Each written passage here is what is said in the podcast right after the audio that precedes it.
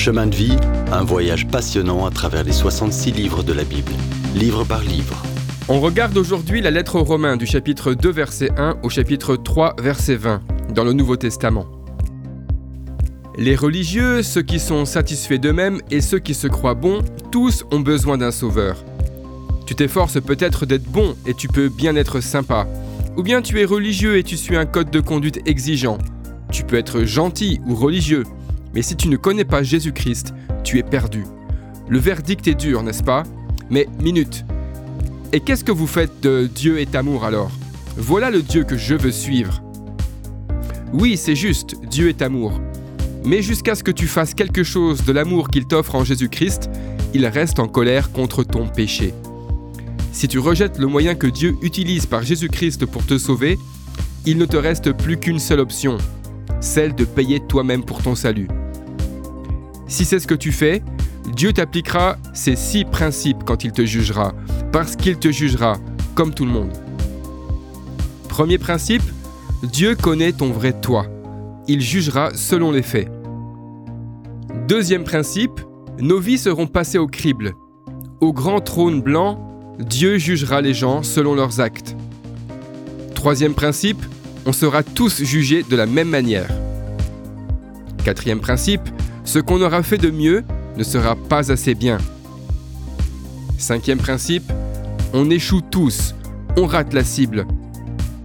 Et sixième principe, rien ne sera secret au jugement. Ce que tu auras caché pendant toute ta vie, Dieu le révélera au grand jour, à moins d'accepter son salut maintenant.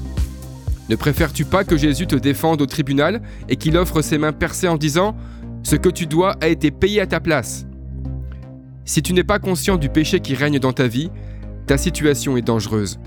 Tu es comme quelqu'un qui, au milieu du blizzard, croit être bien confortable, bien à l'aise, mais qui est en train de mourir de froid. Il veut se coucher dans la neige pour dormir, mais s'il le fait, il mourra.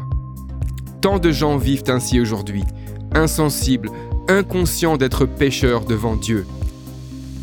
Un religieux demandera peut-être « Mais mon église, ma confession de foi, mon statut de membre d'une église, mon baptême, tout cela n'est-il pas pour mon salut ?» Eh bien, la réponse est non. Tu dois croire en Jésus-Christ seul pour ton salut. La Bible place un miroir devant ceux qui pensent connaître Dieu. Certains voient qu'ils sont pécheurs, perdus devant Dieu. Ils viennent à lui et sont sauvés. D'autres se détournent de Dieu mais prétendent toujours être religieux. Mais on croit tous, même si on lève le poing vers Dieu, que certains devraient être jugés. Peu de bruits sont plus menaçants que le coup de marteau du juge qui annonce le verdict « coupable ». L'humanité est devant le juge de toute la terre, entièrement coupable devant lui. Ça vous suffit comme mauvaise nouvelle? Entre Romains trois, verset vingt et Romains trois, verset vingt et un, il y a un fossé, ou plutôt un grand canyon. On a tellement entendu parler du péché qu'on n'en peut plus, mais on n'en reste pas là. Dieu nous dit après ce que signifie être sauvé par la foi.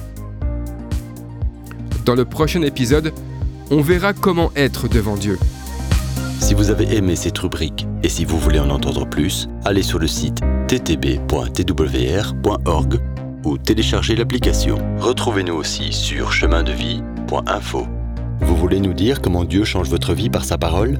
Envoyez-nous un message sur WhatsApp au zéro sept quatre-vingt-un quarante-six trente-neuf trente-neuf. À bientôt!